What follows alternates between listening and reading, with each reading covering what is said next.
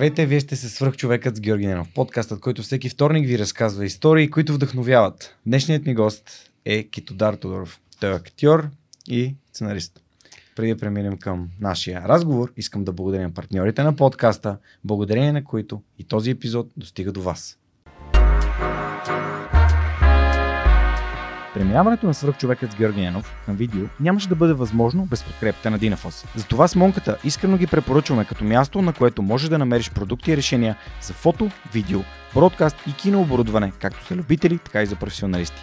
От създаването си през 2003 година екипът на Dinafoss има една основна ценност – да работи за клиентите и за общността. В техния шоурум или по телефона ще получиш качествена консултация за това как лесно и изгодно да оборудваш твоето студио.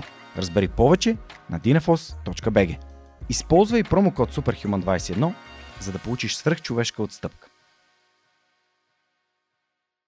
Ако развивате стартиращ бизнес, имате нужда от цялостна бизнес стратегия и финансиране за устойчив растеж, Новатор България са хората, които вярвам, че могат да ви помогнат. Основателят на компанията, Данил Петков, е моят най-добър приятел, моят приятел за цели и моят съветник в бизнес развитието и изграждането на свръхчовекът с Георги Ненов. През едните месеци 100 български компании напълно безплатно ще получат оценка на проектите си, а 10 най-добри от тях ще участват в програма на компанията за набиране на рисков капитал. Победителят в цялата програма ще получи директна инвестиция от Новатор. Присъединете се към компаниите, на които Новатор вече помогна.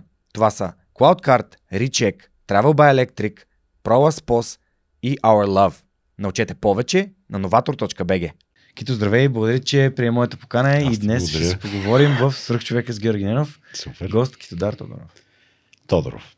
Тодоров. Да. Тодоров. От Тодор. От Тодор, да. Това е добре, че ми го казваш сега, а не после. Еми Сега не, ще е това, Жорката цял епизод. Цял епизод. в крайна сметка това зависи май от човека, от избора. Дали да е Тодоров или Тодоров, но за мен логиката е Тодор, Тодоров. Апостол, Апостолов. И така нататък.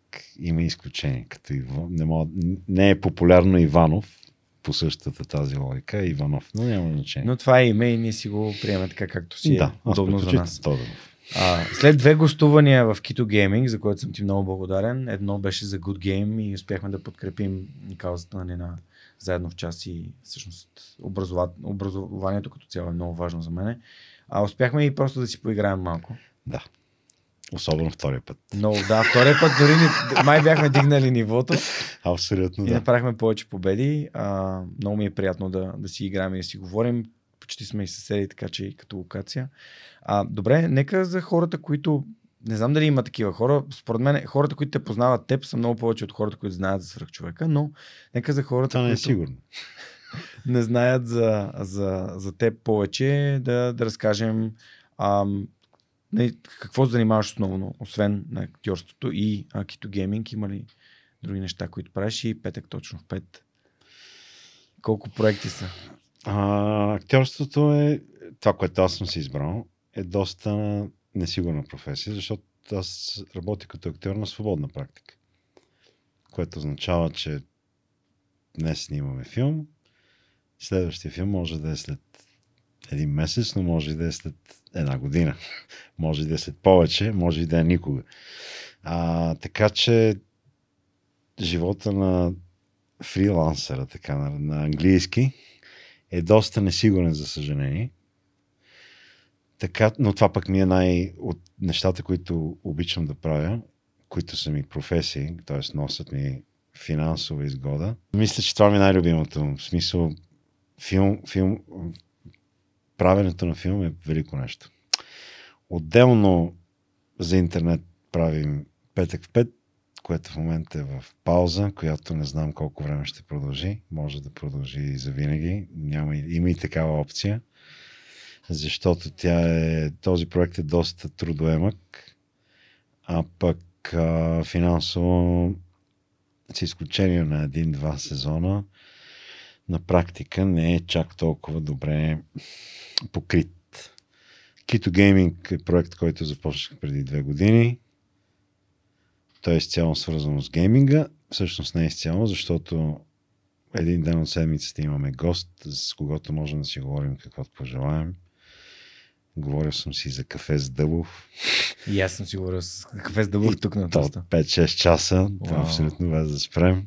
Страхотно. Говорили сме си за Бах в един цял подкаст, ако аз така си го наричам, защото Супер. е по-скоро в тази посока. Супер. Така че нещо смесено. Тоест ти имаш подкаст. м? И ти имаш подкаст. Да кажем, че един от стримовете, седмичните, все пак е по-скоро такъв разговор, непринуден. Понякога и по-конкретен, разбира се. А, там, евентуално, се надявам да се поразвием в някаква посока, защото за момента търсим спонсорство. Мгм. А, човека има спонсори, така че ето, ако Можем някой да следи свърх човека. Нали, аз Да, да, По-скоро- да. Колегиално, това е много типично за нашите среди. Да ти откраднем спонсор. Да кажем, ние сме по-добри, елате при нас, заражете го. Свръх човек. Това е много гадно. Дано не се случи. ми на мен не ми се случва такова нещо. И по-добре. И дано и никога да не се Да. случва. Аз с Алекс си говорих, а, нали, Борнас, твоя екип, или Борнас ли или е Борнас? Бурнас. Борнас, Всъщност не знам, но твой екип. О, той е окей с Бурнас. Добре. И идеята е, че нали, споделих някои практики, които аз имам, които биха могли да му помогнат, така че Да. ще се радвам, ако мога да, да помогна. Ами вас. Защото за мен екосистемата е малка и колкото повече подкасти има, толкова повече хора знаят, толкова повече рекомодатели знаят и съответно това Принципно да. помага. Тази логика помага. изобщо е добрата логика. Не е човек да се стреми да да е унищожи конкуренцията и да бъде сам на пазара, а по-скоро да бъде част от е много по-градивно според мен, но така не всички мислят по този Да. начин.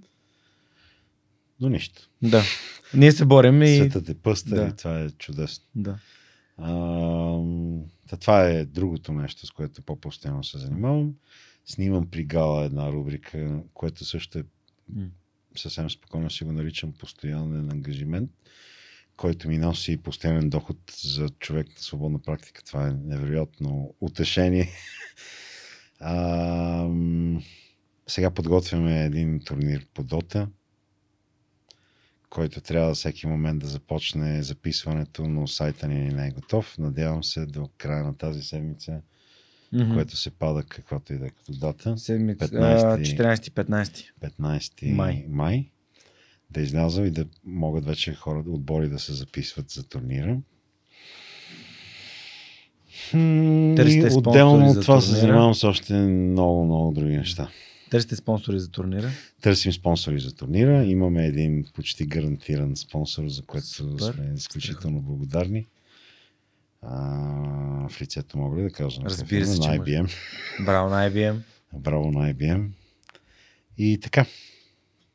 Общо За, взето. най-якото на подкастите е, че като кажеш бранд, всъщност ти създаваш конкретика и хората казват, там как е браво, браво на тия Ами да, браво на тази Не е телевизия, където Ми не, не, не си конкуренцията пазим, е много важна. Да. не си пазим а, спотовете за споменаване Да. за, за, срещу пари.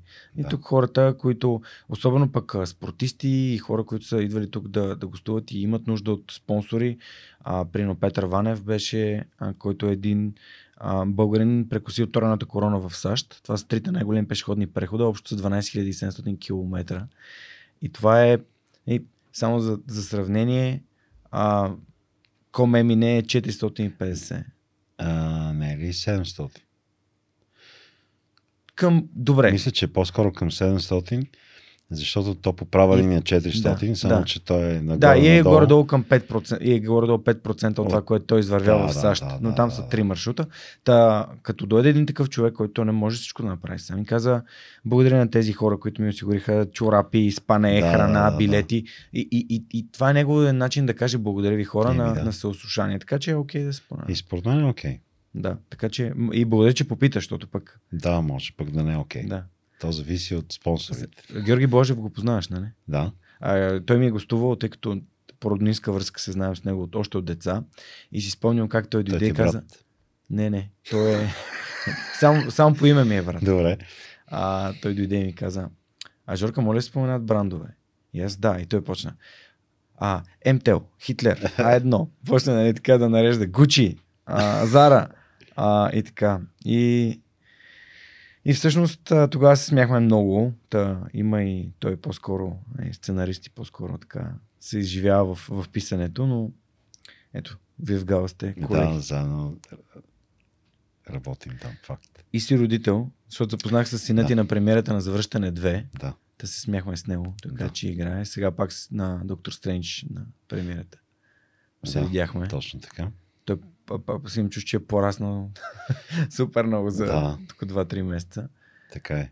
И той играе, Да, на някакви игри. Не ме интересува. но не са Dota и CS. CS му харесва, Дота може би малко му е по-сложничка, не мога да А преценя. викал ли си го в стрима да играе? Играли сме на CS в стрима с него и отделно сме, като беше по-маничък, просто така да си поговорим с него и с дъщеря ми тя идва. Супер, много яко. Добре, Кито, а, искам да те върна назад във времето.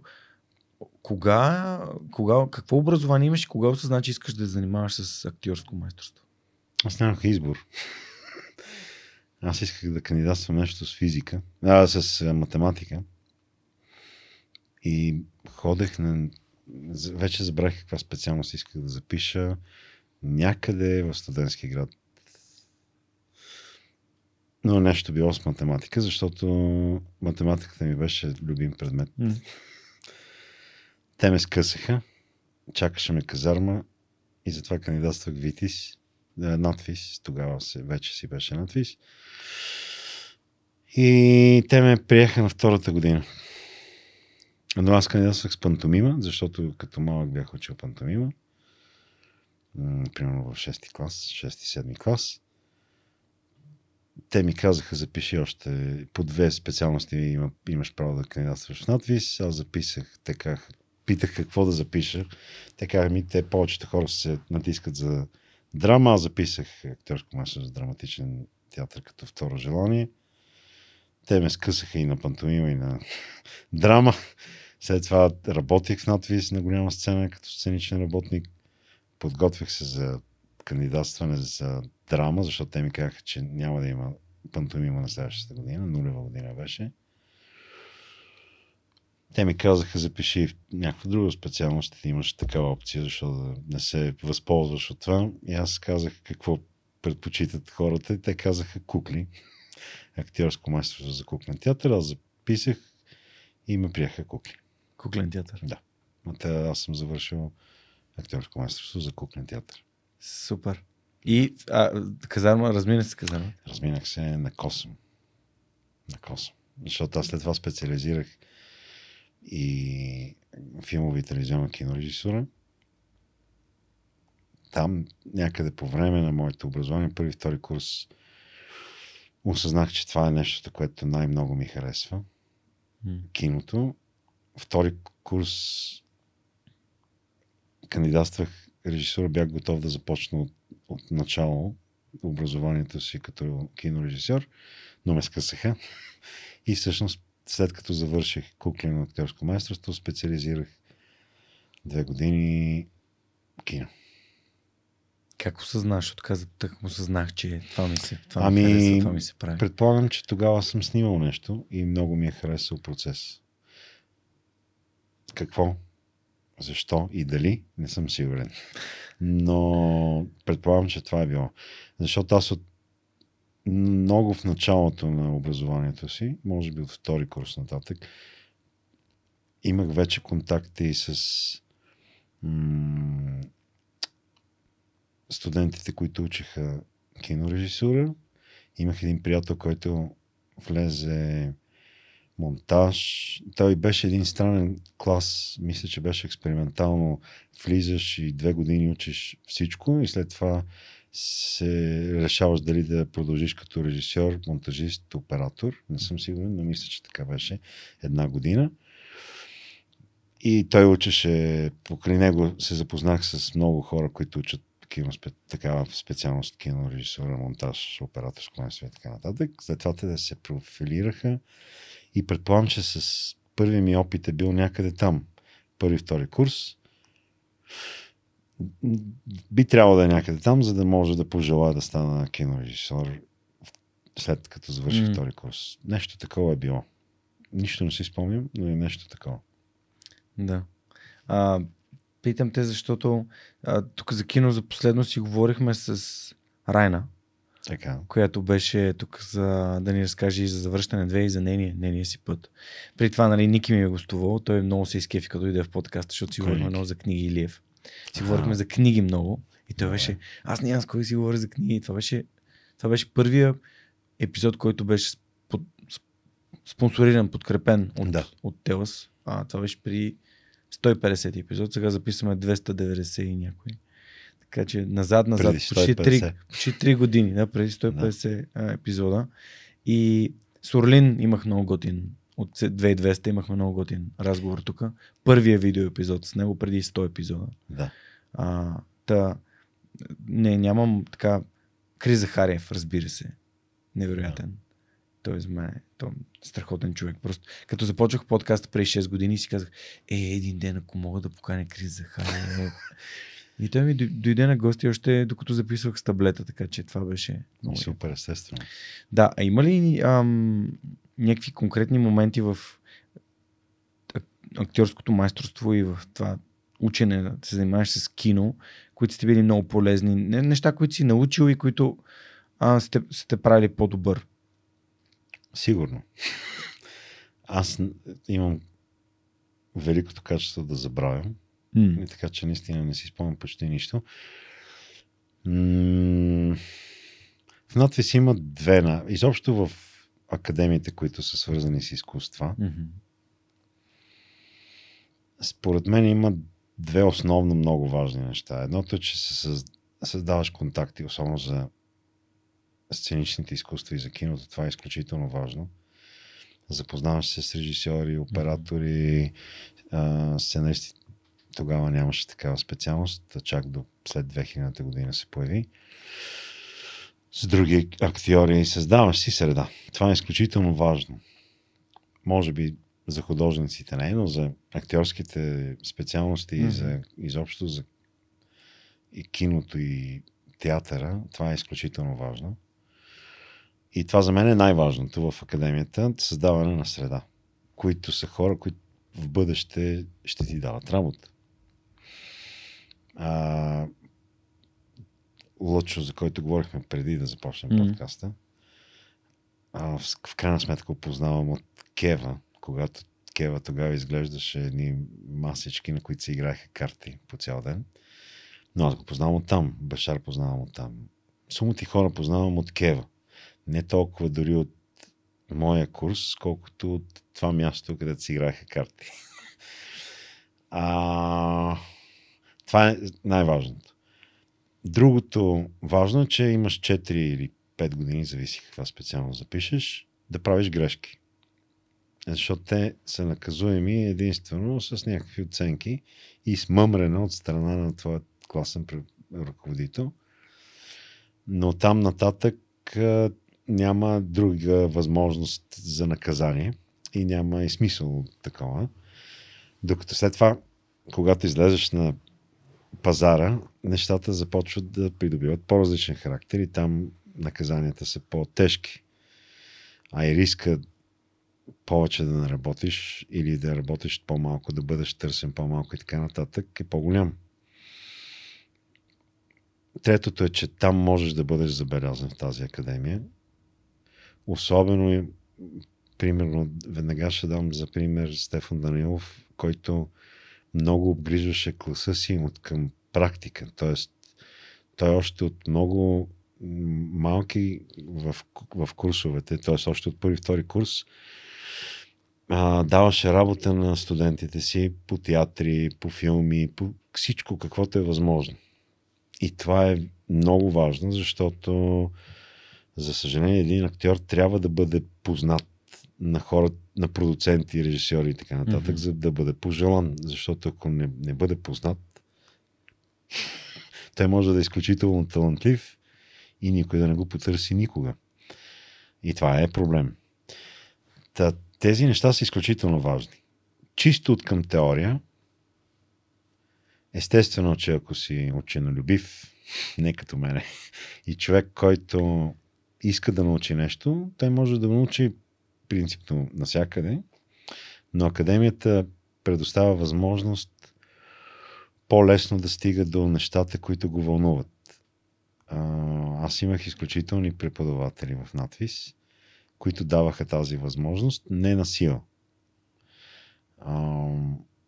История на изкуството имахме изключителен преподавател, който той почина, за съжаление, Петър Зминчаров, който просто искаше да, да ни научи да обичаме изкуството.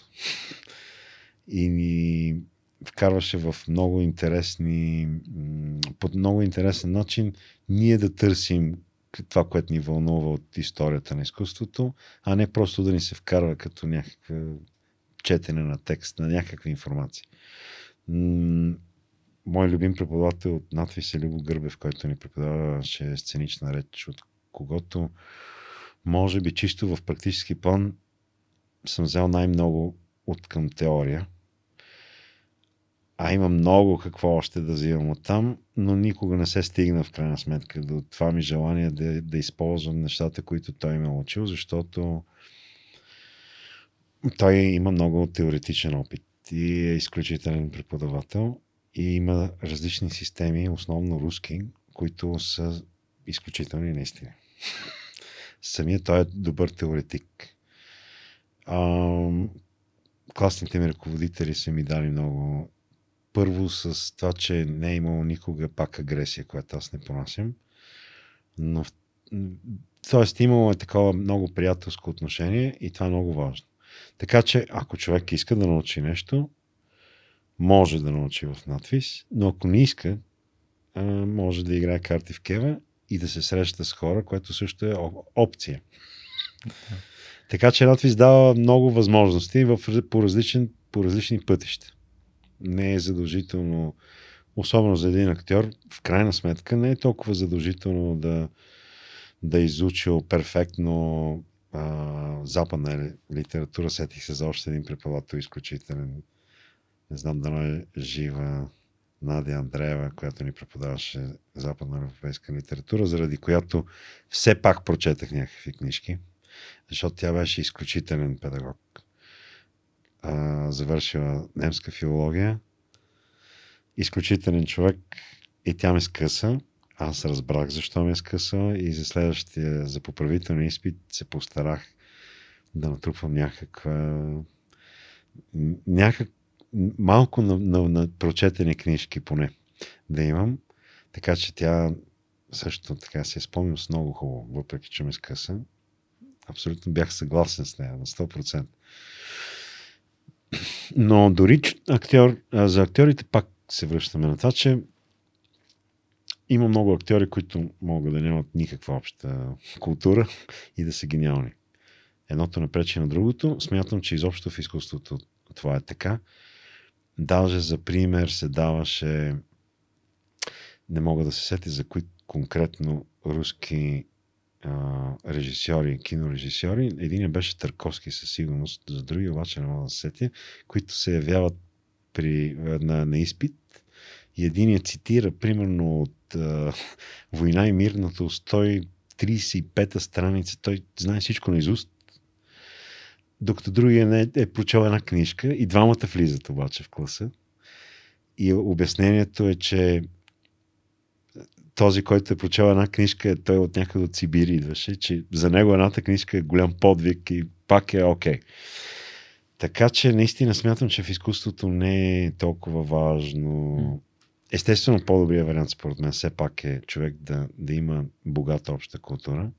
Това е пожелателно, но и без нея може да бъдеш талантлив писател, дори а, художник, актьор, режисьор и така нататък.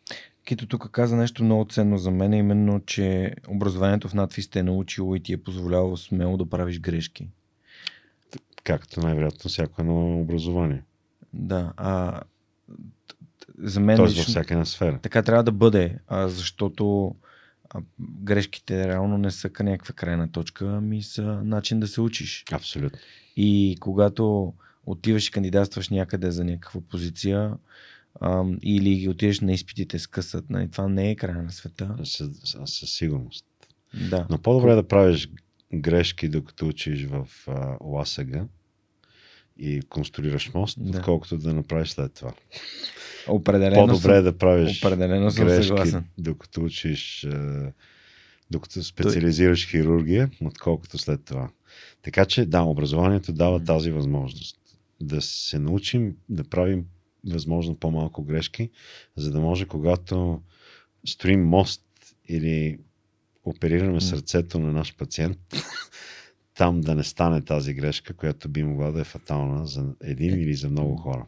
Едно, В изкуството не е такъв риск, но Да. пак е проблем. едно от нещата, които и игрите ни учат е дават възможността да грешим, да попадаме в същата ситуация отново, което, в която да поступим доста по-добре. А, да взимаме бързо решение, които Да са- кажа. Аз съм лек. Значи сега игровия момент е много любопитно. Да.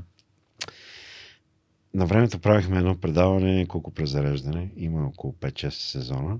В, в някои от тях бях и режисьор. Но в един от броевете говорихме за играта и това беше темата на предаването. И бяхме поканени преподавател от село, който преподава за игровия момент. И той каза няколко неща, които много, много ми направиха силно впечатление, че всъщност игровия момент е в ежедневието. Той, ние нон-стоп играем. Странното е, че днес бях на интервю и говорих същото нещо, но е нещо, което ме вълнува. Ти играеш роля в момента на водещ, аз на твой гост. Той играе роля на монтажист на пулта, да кажем, ако така можем да кажем. Когато свърши интервюто, ще играем роля на приятели. След това ще, аз ще сляза долу, ще играя роля на минувач, ще отида, ще си взема сладолет от, от Лука, един мой приятел, който го рекламира на стъп, защото много ме кефи неговия сладолет. И там ще играя роля на ядящ сладолет и Клиент. на клиент, който си плаща. М. Този момент с плащането, това е игра. Да. А, в крайна сметка. Игрите, които хората играят Робърт Бърнс?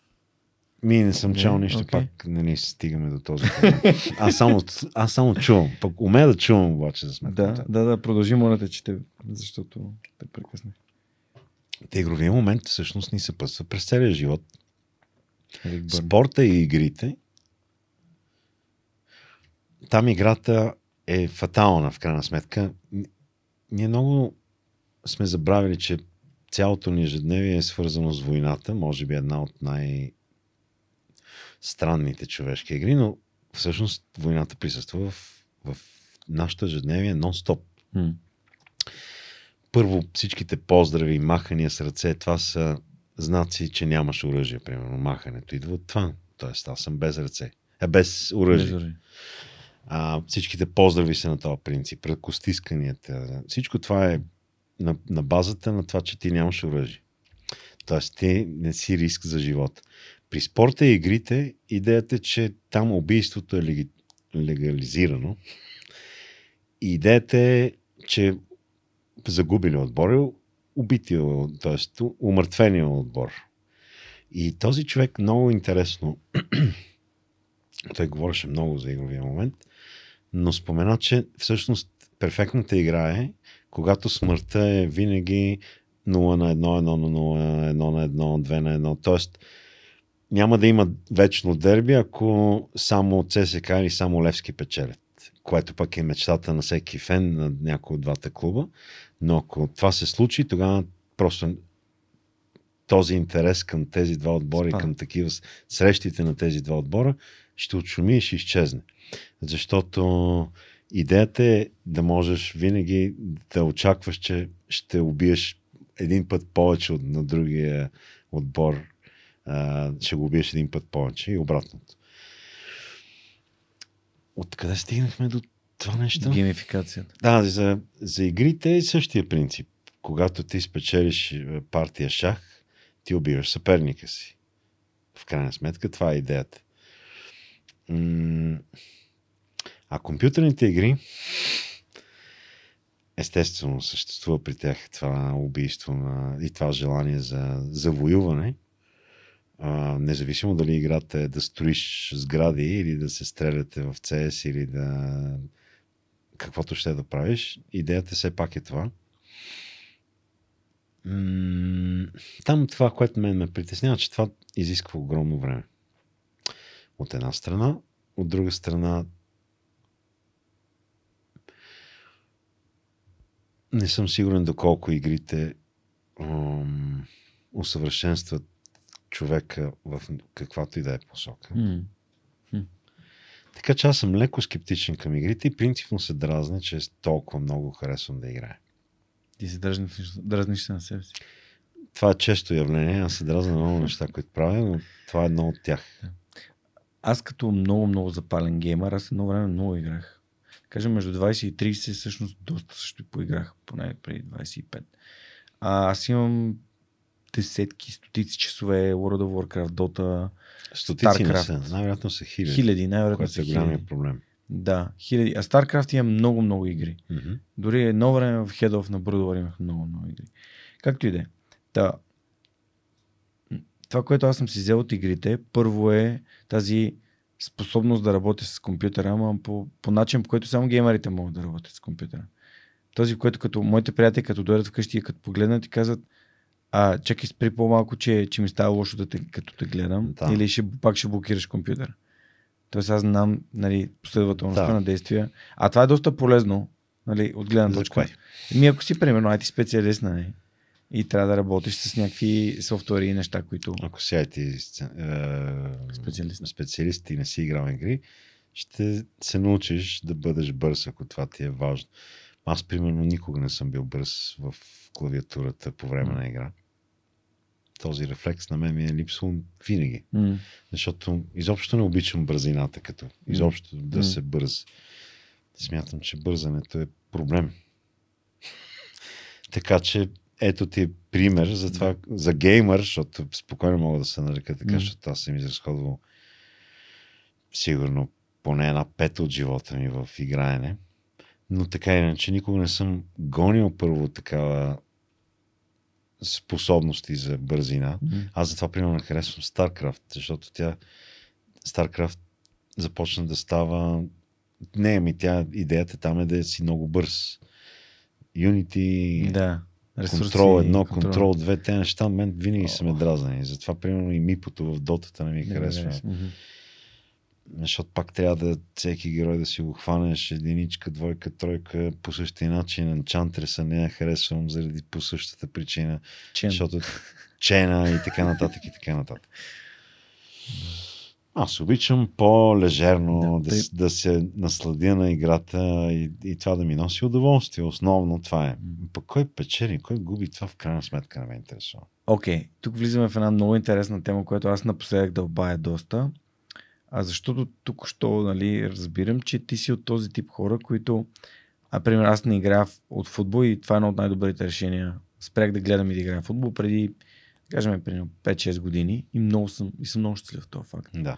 Защо? Защото като отида да играя, ние сме 5 човека. Пет от на тези пет. 5 човека, 5 на 5. Да. От те, като в дотата. Пет И- отбор, да. И от тези 5 човека винаги има един, който Се дразни. Е дошъл за Но- да се раздвижи. За... Аха. Или това пък е дразни. дошъл да играе Дота. Примерно с моите приятели едно време играеме Дота. И играеме и ние, примерно, ние играеме много добре. Мисля, водиме играта. И, и той прави някаква глупост. И аз питам, добре, защо? И той, е, дошли сме да, сме да се забавляваме. Ама, когато има игра, има Така. правила. Да. И, и правила, първото правило на играта какво е? Да бъде спечелена. Ето тук аз не съм съгласен. Да, и ми е много интересно какво мислиш. Аз затова усетихте, че... По-скоро съм съгласен с това обаче, че ако искаш да се раздвижиш, може да се разходиш в парк. Но това е друго. Тоест, да, следваме правилата, но пък аз съм противник на първенствата. Не и на първенствата, ами на състезателния принцип. Ненавиждам състезателния принцип. В нищо, особено в изкуството, Мгм. той е безумен. Как така от Е, там е много субективно.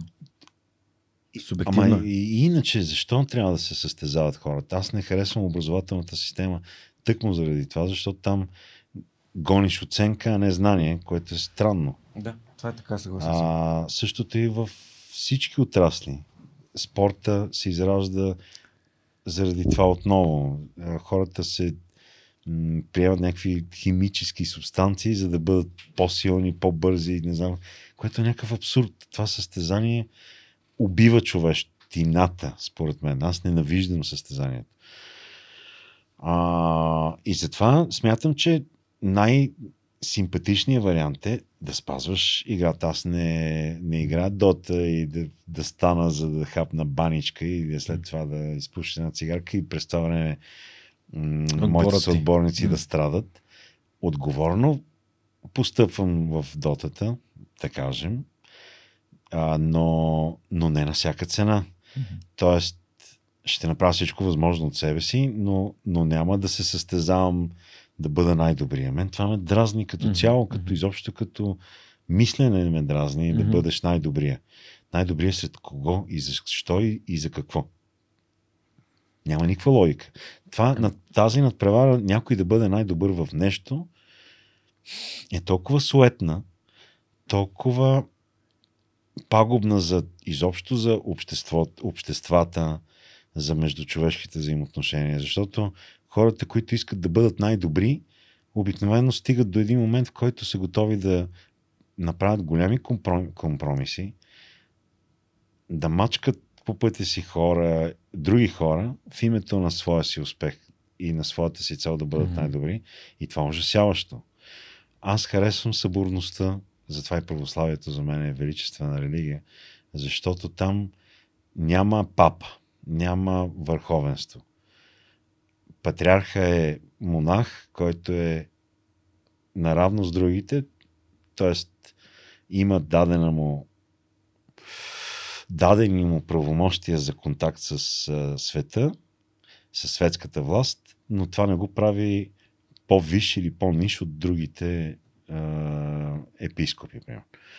М- изобщо тази съборност в изтока, в православието, което е източна черта, mm-hmm. защото Запада разчита на лидер, под него има два трима и почва пирамидата надолу, докато в, в изтока има все пак тази съборност. Ние заедно ще решим нещо, което е много по-велико. М- затова състезанията го ненавиждам. Ненавиждам. То води до изкривявания, които са много гнусни. Да, да, Тези оцеляващите хора, да кажем, номадите в пустинята, хората, които живеят в mm-hmm. много крайни условия, там няма тази гнус състезанието. Там има общо оцеляване. Т.е. всеки се грижи за всеки. За себе си, но и за другите. И е, това е величествено. Ема те са на друго ниво на, на пирамидата на човешките потребности оцеляването и това да бъдеш част от тази общност, те стоят много, много. До някъде обаче това са и скандинавските общества. Да. Защото и те са в тежки условия mm-hmm. и в крайна сметка с големите си минуси в психиката и така нататък, в крайна сметка те, там има едно такова усещане за, за това, че трябва да си помагаме, а не да се гони някакво първенство. Да. Индивидуализъм. Тоест, задружността е пред Шефа на Икеа си ходи с трамвайче. Тези неща са впечатляващи. А докато, нали, първенството води да си купа Мерцедес и да се покажа какъв голям пич съм, което е отвратително.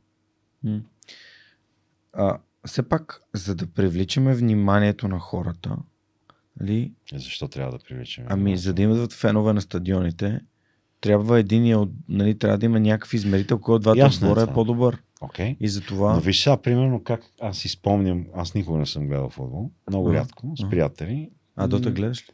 Не, аз не обичам да гледам спорт изобщо. Uh-huh. Гледал съм ски, когато падат скиори ми е било, ми е носило някакво удоволствие. Както и Формула 1 съм гледал по същата причина, докато се разбие някоя кола, за да ми е по-любопитно. Като малък. Но там нататък никога не съм гледал спорт. Mm.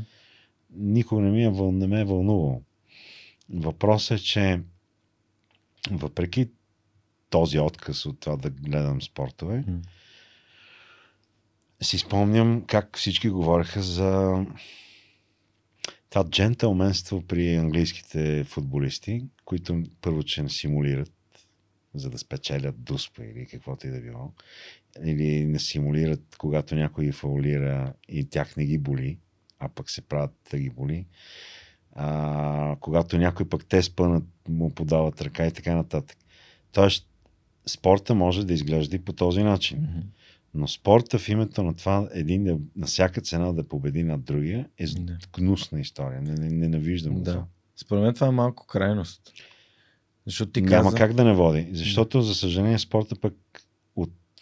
Ето, това е една от темите, за която говореше този човек от село, преподавателя за игровия момент, че спорта от публиката, е, публиката в до преди 50 на години е била чакай сега, да субекта, Мгм. а играчите са били обекта или обратното. Сега ще се сетя. Мгм. Идеята е, че това се е променило тотално на обратно. И всъщност обекта става публиката, а субекта стават играчите. Играч. Което е проблем, защото по-важно е Да. дали играча носи а, Nike Да. или... Защото влияе на обекта. Защото влияе на обект. Да. И това е отвратително. Тоест, футбола стана бизнес. Изобщо спорта стана бизнес. И изобщо целият ни живот стана бизнес. Търговия, което е отвратително и гнусно. И тук аз няколко пъти казах гнусно за 10 минути, което не е хубаво. Но да, леко вълнуват ме тези теми, защото смятам, че това е изкривяване на нещата и не ми харесва. Да, да, примерно в контекста на киното, ти участваш в един филм и би искал е, това, което ти показваш да бъде Не съм сигурен. харесано от... от един-двама човек е достатъчно. Аз съм почитател на тази теза. Ако имаш един самишленик, вече не си сам на този свят. И това е супер окей. Защо трябва да искаш да те гледат милиони хора? Каква е целта на това? Това също води до търговия, която е безсмислена и тъп. Както Холивуд произвежда филми, които искат да бъдат гледани, за да спечелят пари. Нищо друго не ги вълнува и това е отвратително. Докато изкуството би, тя, би трябвало да е интимно нещо. Тоест, това го правиш основно заради себе си, за да удовлетвориш себе си. А някой ще се намери. Това е в идеалния случай. Този някой може да бъде един милион човека, М. но това е в идеалния случай. Но дори да са 100,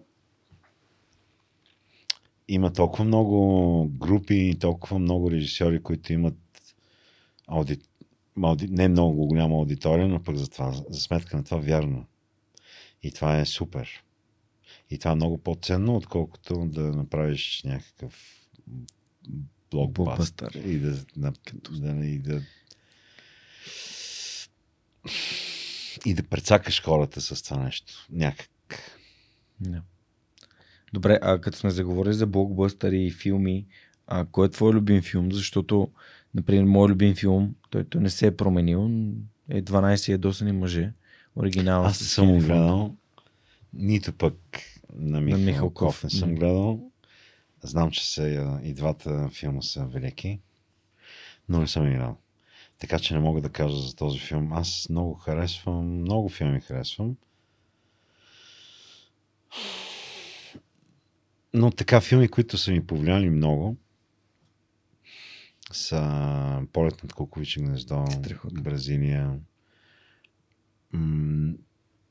Крален Нью Йорк, Лоши лейтенант, Мисията, Боговете сигурно са помодели. Една много простичка и велика съответно в тази простота като философия. А, един много красив филм. А, също с много. Ларс фон Триер много ми допада. Особено сега съм много впечатлен през, от последния му. Не знам вече дали има нов филм след него, но къщата, която Джак построи. Но преди това танцорка в марака, идиоти, а, това с планетата, която се блъскаше с Земята, сега забравих как се казваше. А, Режисьор. не, филма на, на, на Ларс фон Триер. Да, да. Това е всъщност Ланс Фортир, е режисьор. Забравих как се казваше. Филмов директор. Много харесвам Търковски. Смятам, че той вкарва много приятна философия и то религиозна в филмите си, което още повече ме кефи. Негови филми. Любими са ми Соларис и Сталкер. А, но и много други филми. Изобщо киното ме вълнува. И М. сега, примерно, напоследък пък се запалих по сериалите от две години. Бях противник на сериалите, но заради HBO прогледах сериали и станах невероятен фен. Основно през Семейство Сопрано, изключителен сериал. А, Фарго, първия сезон, М. изключително любим. Аз започнах да го гледам, но успех да стигна далеч. първия сезон много ми хареса. Много. А, True Detective, първия сезон. Западен свят. След което минах и на сериали от Netflix тип Breaking Bad, който ме разби тотално. Но ето, семейство Сопрано ми промени живота. Начина на мислене ми промени. Как? Ми не знам, Тони много ме впечатли като персонаж. Много. Харесаха ми много размишленията му. Много ми допадна. Някак си го приех като свой. По същия начин и другите пер- персонажи от другите филми, които, от сериали, които споменах. И Уолт от Breaking Bad ми М. допадна много. С всичките си слабости и с всичките си плюсове. Наркос ми влияе на нервната система зловещо. Това е сериал, който, Да. който всъщност лекичко ме натъжава и лекичко ме обезпокоява, защото в него няма прошка.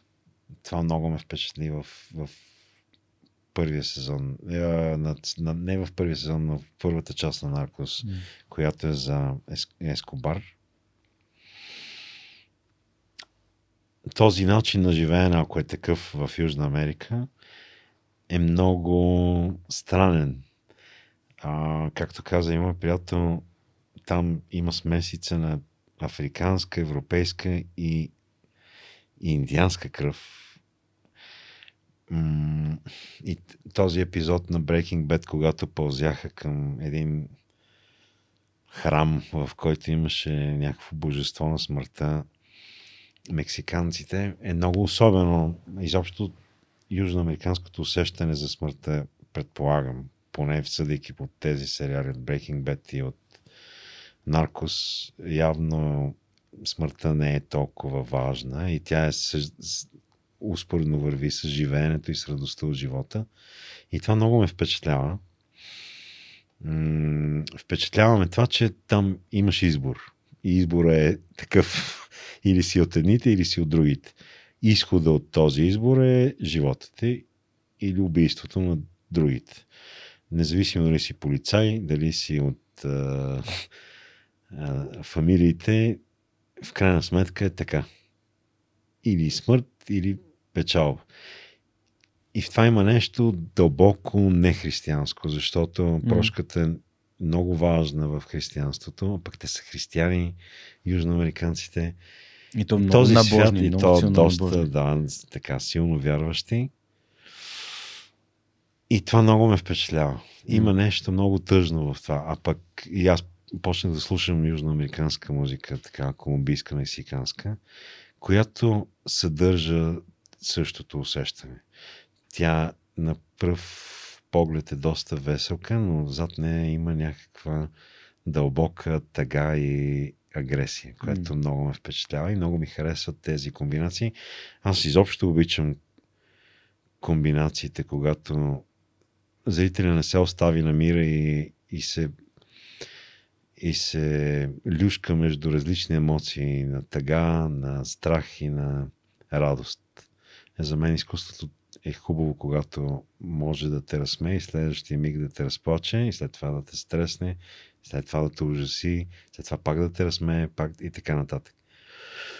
Така че пък с сериалите, които споменах, тези неща са на лице. Там има и много весели моменти, и много тъжни, и много особени и жестоки моменти. А аз когато в един момент, докато правих подкаста си, дарах сметка, че когато гостите дойдат и разкажат своята история, така както ти днес, той е като един филм, като един сериал. Да, нормално. И слушателите се препознават, както ти каза, че харесах този персонаж. Да, би трябвало да е така. Така, не, и, и, и ти си даш сметка, че по този начин нас влияе по някакъв начин на хората и се надявам да е добър, като им разказвам тези истории на хора, които са успешни, за да ги накарам да си кажат, а, ми виж той Кито и, Мисли и него като мен.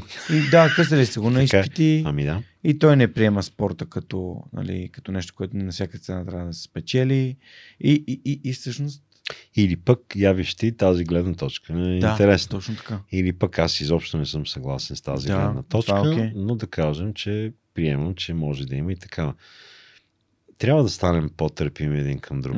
А, Това е много неприятен момент в съвремието, че ние не търпим друго мнение и това е наистина е проблем.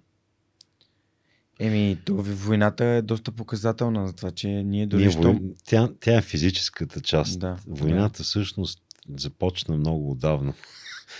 А, и тя е в интернет, Да. тя е в общуването ни. В това, този егоизъм, плюс това, това е една от войните, които се водят в крайна сметка. Да. Не бива да забравяме. А, но всички войни, не войната, Мгм. а войните, които са физически, са следствие от, в крайна сметка, от, от нашата алчност и така нататък. И от нашето воюване на всяка цена да докажем, че ние сме прави. И съответно тя води. Това беше още по време на пандемията, видимо как М. хората се разделиха, преди това се разделиха за други неща. Хората обичат да смятат, че те са прави и че няма друго мнение, и че няма друга логика и че тяхната логика е единствена. Да. Сега е тематично, че се разделят на хора, които продължават да вярват в биткоин, защото имаше много сериозен срив на пазара. И хора, които. Да, знаех си, че така ще стане. Проблема е, че сигурно има едни 3% в света от населението, които наистина знаят какво се случва М. в, с тези биткоини. М. Всички останали спекулират с Да. тази информация. Същото се отнася за всяко едно знание. Ти не можеш да знаеш и да можеш всичко. И ти не можеш да си сигурен, че, това, че източник, откъдето си чул нещо, е верният. Това дойде в благодарение на интернет Да. като проблем. Да. А, но нали, някой каза, проверявайте си информацията, само че тази информация е толкова...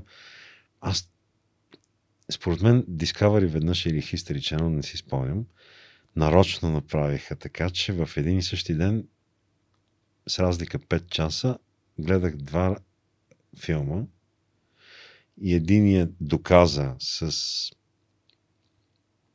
м- свидетели, хора, които бяха затъмнени е, с променен глас, за да не ги разпознаят, да не ги убият най-вероятно. М. С документи доказаха, че Кенеди е убит от сивата економика в Мгм. Штатите Мгм. по тези години. Пет часа по-късно имаше филм, който по същия начин, с свидетели, с архиви, с сериозни хора, които гарантираха за истинността на информацията, която казват, доказаха, филма доказа, че Фидел Кастро е убил Кенеди. Според мен те го направиха нарочно, за да може някой, ако гледа в този ден двата филма за убийството на Кенеди, да разбере медията колко всъщност обърква хората и колко неясно, колко не знаем. Да. А, та, така, Доста, доста добър експеримент. доста добър експеримент. Ако е Да. експеримент, надявам се, че имат чувство за хумор и чувство за ирония и са го направили нарочно. Да. Да не е грешка. Но, но, но, но съм абсолютно прав с теб, а, абсолютно съгласен с теб, извинявай, че сякаш забравяме човешкото, забравяме заедността, Мгм. забравяме И да това заради непрекъснатото му от 70-те години на мине век до сега набиване в главата, че ти си най-важен, ти си най-важен. М, Ти като клиент си най-важен. Ти като си купиш Nike, ставаш най-бързия. Ти като си купиш едикъв си нет, ставаш най-добрия в... Всичко е насочено към аз. Аз, аз, аз, аз, аз, аз, аз. Първия, който стъпи на луната. Първия, който не знам какво. Първия, който преплува това. Глупости, глупости, глупости, глупости, глупости, състезание, състезание, състезание, кой да бъде номер едно. А ние всички знаем, че бичето е номер едно. Ето тази ирония на бичето ми харесва много и този проект беше любопитен. За унищожаване на тази култура да бъдеш номер едно на всяка цена. Кой сега е номер едно? Но това е, пак е свързано с състезанието и пак е свързано с този егоцентризъм на, на, на човека и на с с тази суета. Защото ние не живеем нормално. Ние се обличаме, за да се покажем какви дрехи носим, какви марки носим, а не за да ни е топло. А, същото го правим и с храните, и с всичко. Което е някакъв абсурд.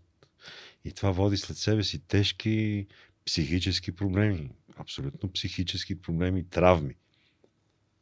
Едно дете не може да, да има iPhone като детето на Жоро, извинявай, и на, на няк... няма значение на кого. И това го кара да се чувства нещастно. Някакъв тъп предмет, скапан, тъп предмет. Малко емоционално почва да стават нещата, но това ме вълнува много, защото наистина ме дразни. Не може да, да, да, да съжителстваме, да живеем заради предметите около себе си и не можем да се трупаме с предмети и да придаваме такава важност на тези предмети. Аз не мога без телефон. Когато си остава телефона вкъщи, за мен това е проблем. Цялата ми информация е в него. Какво трябва да правя в календара. Всичко ми е в него. Напомня, а, моя живот е в, в, е така, в тази тепотия. Предпочитам да я няма. Предпочитам да няма компютър и да не си губа времето с компютърни игри и с Фейсбук. Предпочитам да няма. Предпочитам да са 80-те години на миналия век, когато нямаше такива глупости. Когато искаш ли другата седмица да се видим в 2, означаваше, че другата седмица в 2 в понеделник ще се видим. А не да си звъним 15 минути, за да кажем, че сега малко се забавих, защото съм отрупан с работа. А-а, не ми харесва новото време. То е гнусно и гадно от моя гледна точка. Е, добре, да, ама все пак може да използваме технологията и за, за може. Плюс. Всеки, всяка нова технология идва с този трик, че може да се използва за хубави цели и в крайна, спо, в крайна сметка ние ставаме все по-забързано общество, с все повече проблеми и с все повече зави, зависимости. И това защо ни е? Е, да, да, но тук ако се върнем назад във времето, може да кажем кой е момента, в който хората започнаха да не се наспиват, да се опитват да работят денонощно и така нататък. В момента, в който има електричество. Последните десетина години на миналия век обаче са много важни. Естествено, че а, индустриалната революция в Англия е много лош пик. А, не е такъв а, момент в историята на човечеството. То е лошо Кога... от гледна точка на кое? От гледна точка на физиологията и чисто емоционално, защото ние имаме нужда от това да, да, да, да спим и да, да спазваме нали, цикъла на, на, на денонощието.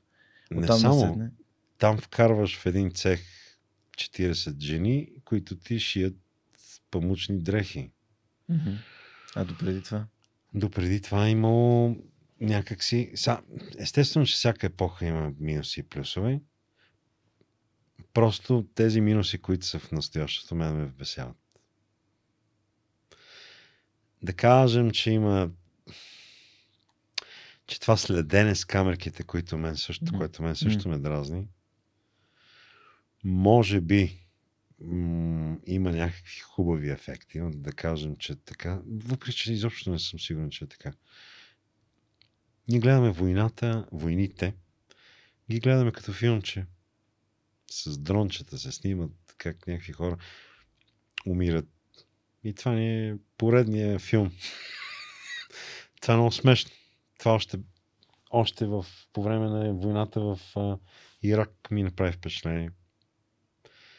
Дронче снима как седем човека от, ги застрелват от американски хеликоптер и ти взимаш страна, примерно ако те дразни Америка, кажеш гадните американци, ако пък те кефи Америка, кажеш гадните сирийци или иракчани. Лудост някаква. Абсолютна истерия, безсмислена и тъпа.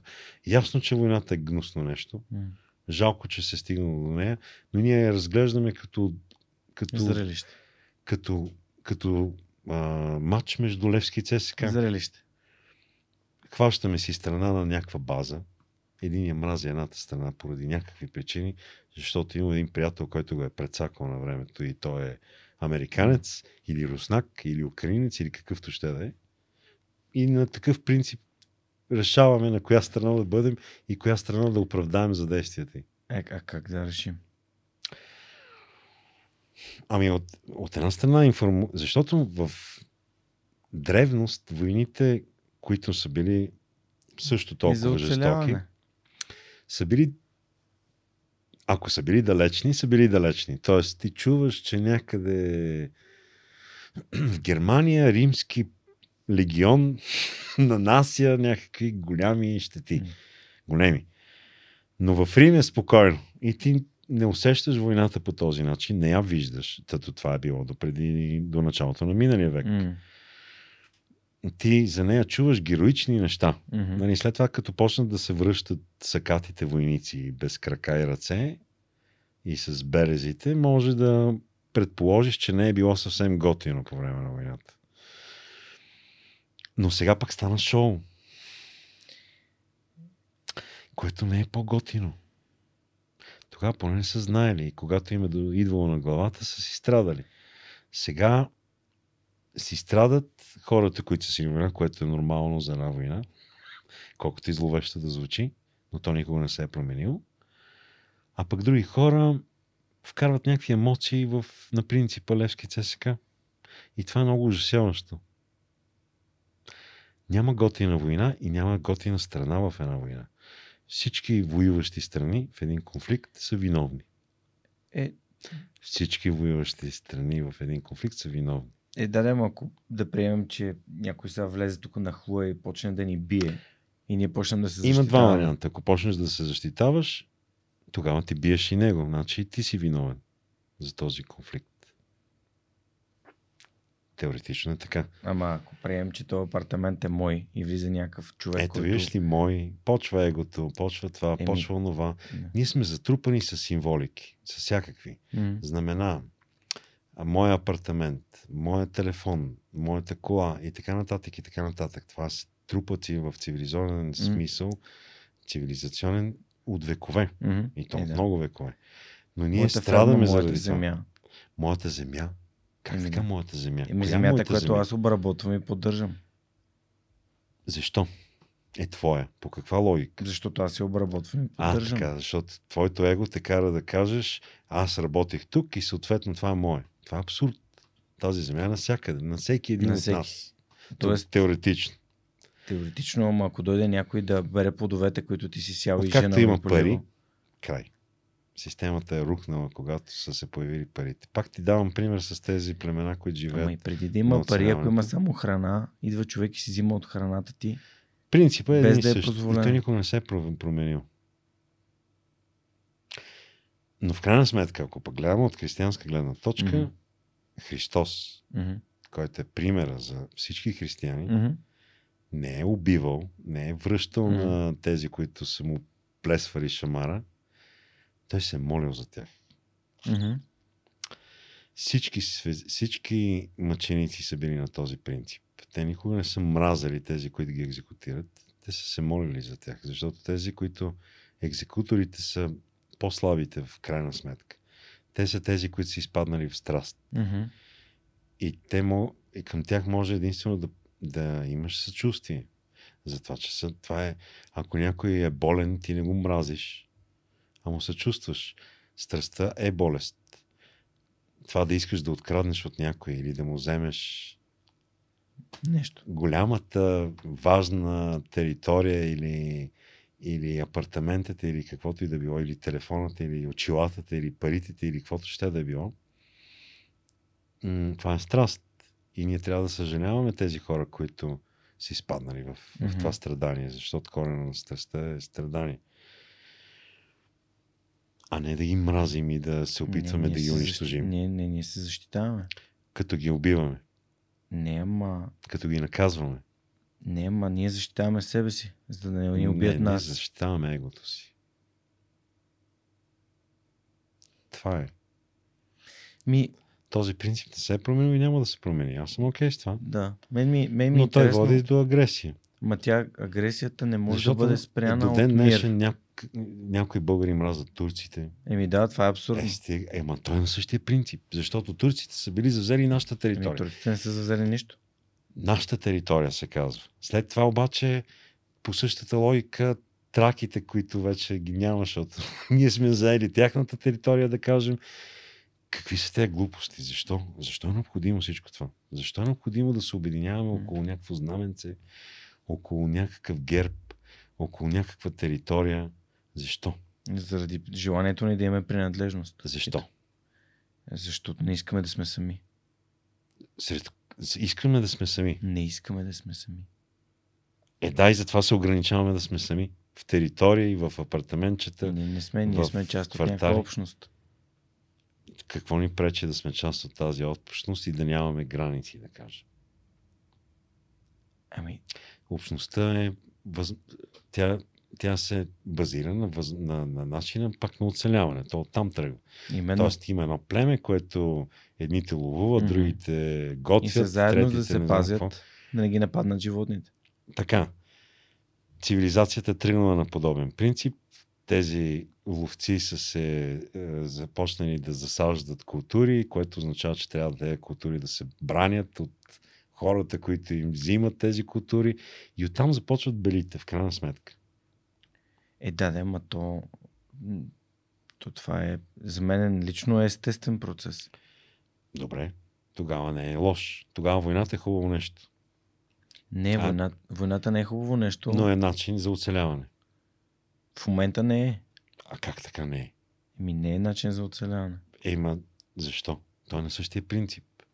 Моята територия, твоята територия, моето знаменце, твоето знаменце, а, твоите ресурси, моите ресурси, а, твоята заплаха, моята заплаха. То не се е променил принципа никога. Или приемаме, че войната е окей и тогава да си воюваме спокойно и да си се избиваме като вид. Защото така или иначе това ни е явно заложено, което е абсурдно според мен. М. Защото няма друг такъв вид, който да се избива заради тъпотии. Или да не приемем войната и да се разоръжим веднъж за винаги всички и да спрем с тази тъпотия. Еми, Но никой няма желание за това. Всеки отделя по огромни пари, за да се. Защото Е. го е страх, че другия ще го нападне. И страха е водещото в нашия цивилизационен свят, цивилизован свят, което е е. супер тъпотия. е, не, той страха е, именно заради животните е страха там. Вече животните сме ги овладяли отдавна. Отдавна сме ги Е, да, унищожили. от тях дори и са унищ- унищожени. Именно. Тоест не може да ни е страх от животните вече. Някоя държава, те държавите почнаха да се въоръжават наново. така че аз не вярвам на човечеството. Не вярвам. Вярвам на всеки един човек по-отделно като индивид и като личност. Но на масата е гнусно нещо. Гадно нещо е. Знаменцата са гадно нещо. Държавите са гадно нещо. Те водят след себе си интереси. Окрупняването на капиталите в крайна сметка е гадно нещо. Защото това води до състезания и до войни. Неизбежни при това. Защото когато един интерес не може да бъде постигнат с мирни цели, идва война. Когато страхът стане толкова голям, че се съмняваш, че нещата вече няма как да се про- променят, ако не нападнеш пръв, идва война. И така нататък. Логиките за война са безкрайно много и, и те са логични по същите тези причини. Така че в една война няма добър и лош. Всички са лоши и всички са добри. Или приемаме, че няма войни и всички се разор- разоръжаваме. Но за това няма воля на световно ниво. Не на местно и на някакво си, а на световно. Всеки основно гледа да си попълни бюджета за, за война. Добре, тук един абсолютно хипотетичен Има между сценарий. другото няколко държави, които са изключителни, но ето виж, Исландия мисля, че и още няколко островни държави нямат армия. Но те са твърде малко и твърде малки. Те имат само полиция. Хипотетично. За, за какво има полиция? Е, за да има все пак някакъв вътрешен. Ето пак от страх. Ние имаме полиция от страх. Защото ти можеш да ме нападнеш. Иначе пък става анархия. Също, за съжаление, система, която не работи. Защото анархията създава нови Конфликти. не тя първо минава през някакъв конфликт, но в крайна сметка се стига до, до нова организация на, на, на, на общността. То няма как. И тя пак идва от страх, от алчност и от така нататък. И така нататък. Най-вече от страх, защото страха ни е помогнал да оцелеем, според мен. Но а, имам един хипотетичен въпрос. Представи се, ние се разоръжим всички. Всички войни спрат по света Така. и живеем в хармония. И Това не е възможно, но това е друга тема. хипотетично, не това казвам. а, добре, добре. Значи света е един прекрасен, държавата е една, тя се казва Земя, всички сме, всички сме жители на Земята. Това е ясно. Не е държава, Земя защото така се планетата и живеем на нея. И след една година ние си живеем, всичко е прекрасно, цветя е рози. Пристига интерпланетарен вид, който е въоръжен. Така. И какво правим? Молим се. А иначе какво правим? Воюваме. Не, в смисъл ще защитаваме ли нашата защо? планета? Обясни ми защо трябва да е това. Не, не, разбирам, просто, просто ми, просто Какво ще постигнем, като дадем половината население като жертви? Какво ще постигнем с това? Ще защитим егото си? Кое ще защитим? Не мога да разбера, наистина. Ако дойде Не. този вид, той е толкова, той ще е по-зле от нас въоръжен, така ли? И Ми- затова ще се опитаме да го унищожим. Доб... Не, не, ако доприемем, че Ако, в смисъл, той идва на земята, Еми- значи означава, че той има техника, която Да се му движи, позволява да да, се да придвижва. се придвижва между Да. галактики. да. И ние искаме да се борим срещу този вид. Защо? За да, за да запазим нашето достоинство. Това ли е тезата на това нещо? Не, те сте А за да е? оцелеем. С как? С пушки ще стреляме по космически кораби. Ми, не, ние нямаме оръжие, защото сме обезоръжени. Не, нека да вземем другия вариант. Имаме сега. С ядрени оръжия ще обстрелваме корабите ли? Какво ще правим? Не, просто ще... Ако бъдем нападнати, ще можем да се защитим. Какво означава да може да се защитиш? Това не го схващам. Ами, значи, когато някой дойде и ти си в детската градина и ти набие шамар, защото И е ти трябва да му и върнеш по-силен от шамар. тебе, и ако, Това ти не му, не ми и ако ти не му върнеш шамар, Какво той ще става? се връща отново и отново и отново. Еми, И ще те вече... бие отново и отново и И отново. И, тоест, ти като му набиеш шамар, тогава Той ще ще каже, аз не трябва да се занимавам с него, защото не, той има този, силата този да... принцип не го обичам и не го харесвам. Не, аз просто разсъждаваме на Не, тема. е така, просто казвам, че не ме кефи да, този принцип. окей съм, окей с това. Този принцип води до нова и нова агресия. Не, че ще лишим света и хората от агресия, защото това е нерешим проблем. Хората са слаби. Обвързано, се. Хората са, нали, изпадат в, в, в всякакви пороци. Мгм. Така че това е нерешим проблем. Ясно е това. И никога няма да бъде решим под никаква форма. И винаги ще си воюваме и винаги ще има жертви. И винаги ще има агресори. Винаги... И, това ще си е... и това е съвсем нормално. И пак казвам, и в... във всички тези случаи няма да има добри и лоши. Защото винаги ще бъде под формата на агресия. Затова дадах за пример християнските мъченици. Те не отвръщат на злото с зло. Когато отвърнеш на злото с зло, ти ставаш зъл. Това е за мен е, е категорично правило. Пак казвам, почетавам за мен. Но ако ти биеш шамар, за да не спрат да ти бият шамар, си направил, си бил шамар. Не можеш да кажеш, аз го погалих. Ти си бил шамар. Убиец е на убиец е убиец. От дете е вярвам в тази доста простичка логика. И според мен е изключително логична. Лъжеца, който лъже лъжеца е лъжец. Точка по въпроса. Няма какво да го мислиме толкова много. Да, да, ама ако приемем, че най-ценното нещо на света е животът. Така. В името на живота ще си даде живот. Някакъв абсурд е това. Не, в името на, жив... ми, в името на живота Между другото, това с ценността на живота, което е единственото вече останало, за което хората се хващат, защото всичко друго се разруши като ценност, защото за мен най-важното е душата, а не живот, живее, mm-hmm. физическото живеене. Mm-hmm. Okay. От, от християнска гледна точка, това е цена, целта душевното спасение, а не физическото спасение.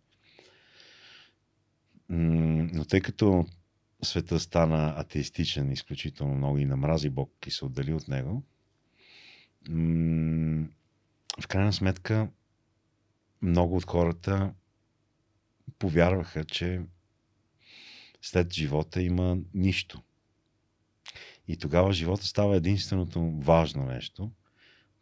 Но пък страха от това, че след твоето съществуване, когато то спре, след смъртта, ти ставаш нищо, и физически, и душевно, води пък до цинизъм, който е зловещ. Защото тъкмо това води до това да, си, да се наслаждаваме на това, което имаме, до степени, които са доста абстрактни, според моите разбирания. Тъкмо това позволява на някой да каже, аз сега ще се наслаждавам на живота оптимално и ще си позволявам да правя извращения, които така иначе и да ги прави, да не ги прави, няма значение, защото живота е 70-80 години и след това няма нищо. Няма никаква наказ... няма, смисъл от наказание, защото живота става безсмислен. Ако ние вярваме, че след нашата физическа смърт няма живот и няма душевна, душевен живот и нашата личност изчезва, тогава живота се обесмисля. Дали ще умра сега или след 50 години или след 100, е се тая. Този миг ще мине много бързо и след това няма нищо. И тогава по-добре аз мога сега да почна да си пикая на граф Игнатиев, защото не ми пука. Защото няма значение това. Аз ще умра и няма да никой да помни mm-hmm. и да знае за тези неща. И тогава живота става циничен. Хората стават цинични и няма изход от тази ситуация. И тогава идва наказанието от страна пък на властите, защото контрола тогава става с пръчка. Ако няма ресурс за морковче, което е ужасяващо. И двата варианта са ужасяващи. Да. И морковчето, и пръчката. Знаеш за Северна Корея, нали? Какво? Ами, примерно, какви, какви правила има в Северна Корея? Не знам, не съм бил и няма да. как да знам. Да. Ами, понеже слушах една жена, която избяга от Северна Корея, която разказваше за факта, че в Северна Корея на хората им е позволено единствено и само да дишат. Всичко останало е собственост на държавата. Окей. Okay. Това да не е по-различно тук или в Штатите или Еми, във Франция. Ако намеря една ябълка на дървото тук и си откъсна, няма да ме осъдят. В крайна сметка ние сме феодални селени навсякъде по света. Това е нова за мен теория, която скоро ми хрумна, но това е.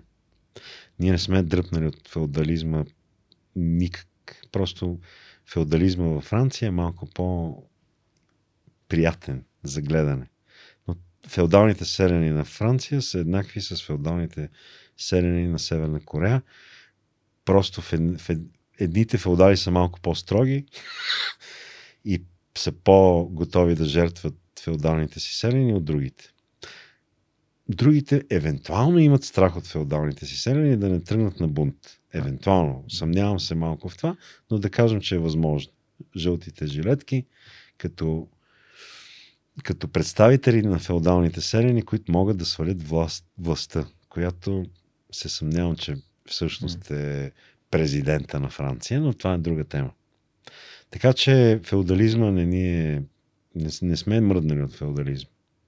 Ние всички сме феодални селени. На някакви крупни търговци и феодали. И това е нормално. И това не се е променило и си е окей. Такъв е живот. Това не ми пречи да живея обаче добре и да се радвам на света. Не знам защо трябва да ни пречи пък това. И това дали живееш в... Защото по същата логика някой избягал 60-те години от България, mm-hmm. говори за България колко е зле, пък България за много хора не е била зле в крайна сметка. И тук не говоря за хората, които са били от, от а... как се нарича това? От партията. някой ще избяга от село и ще каже колко е гадно да се живее на село. Това не е истина, това е неговата истина. Тоест, тук опираме до проблема с истината, защото истината е субективно нещо и моята истина може да е различна от твоята и така нататък. Този, който си науми, че неговата истина е тази, естествено е да, да търси причини и доказателства, за да докаже своята си истина. Но това не означава, че това е обективната истина.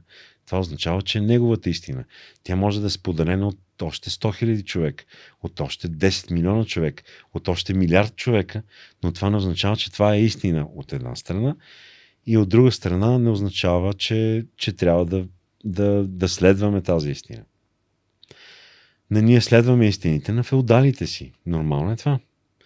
Ако не на нашите, на чужди и така нататък. Търсим си добри стопани, за да могат да ни хранят, да ни дават предметчета и така нататък. Това е нашия живот, в крайна сметка. Романтизма на 70-те, 80-те, там след войните, 50-те, 60-те, 70-те, 80-те, отдавна се изчерпа в края на, на 80-те години се изчерпа и от 90-те нататък започна мрака. Тъмното средновековие на, наш, на, на нашето сравнение започна, на нашето Не, средновековие започна от 90-те години. Не говоря за България, говоря на световно ниво. Mm-hmm. На какво го даваш? На интернет? Не. Според мен не знам, много фактори, но да кажем, че интернет е един от факторите. Но хората намериха за... Първо се наситиха обществата в Европа и в Штатите. И там цинизма се появи, както във всяка една империя в миналото, която се разрушава след като дойде цинизма от от, това, от, от, от потреблението. Нали? Когато човек има всичко, той започва да си играе с храната, да се замерят с торти и така нататък и така нататък, да покаже колко много има неговата империя. След това почва да спи с малки деца, да правят други извращения и лека по лека това са залезите на всяка една империя. В крайна сметка, исторически погледнато, това е цикъл ние сме просто в него. Така че тези, този златен век на, Евро, на Европа и Америка там през от след войните до към 90-те години, лека по лека започна да поучумява. И е нормално това. И няма нищо лошо. Ще дойдат други. И така. Или пък ще, ще се променят, ще се смират, евентуално в което не ми се вярва. И така. Но е нормално. Това е и в на единично ниво го виждаме. В крайна сметка тук беше доста визуално това нещо. 90-те години даде възможност на отделни хора да забогатеят бързо.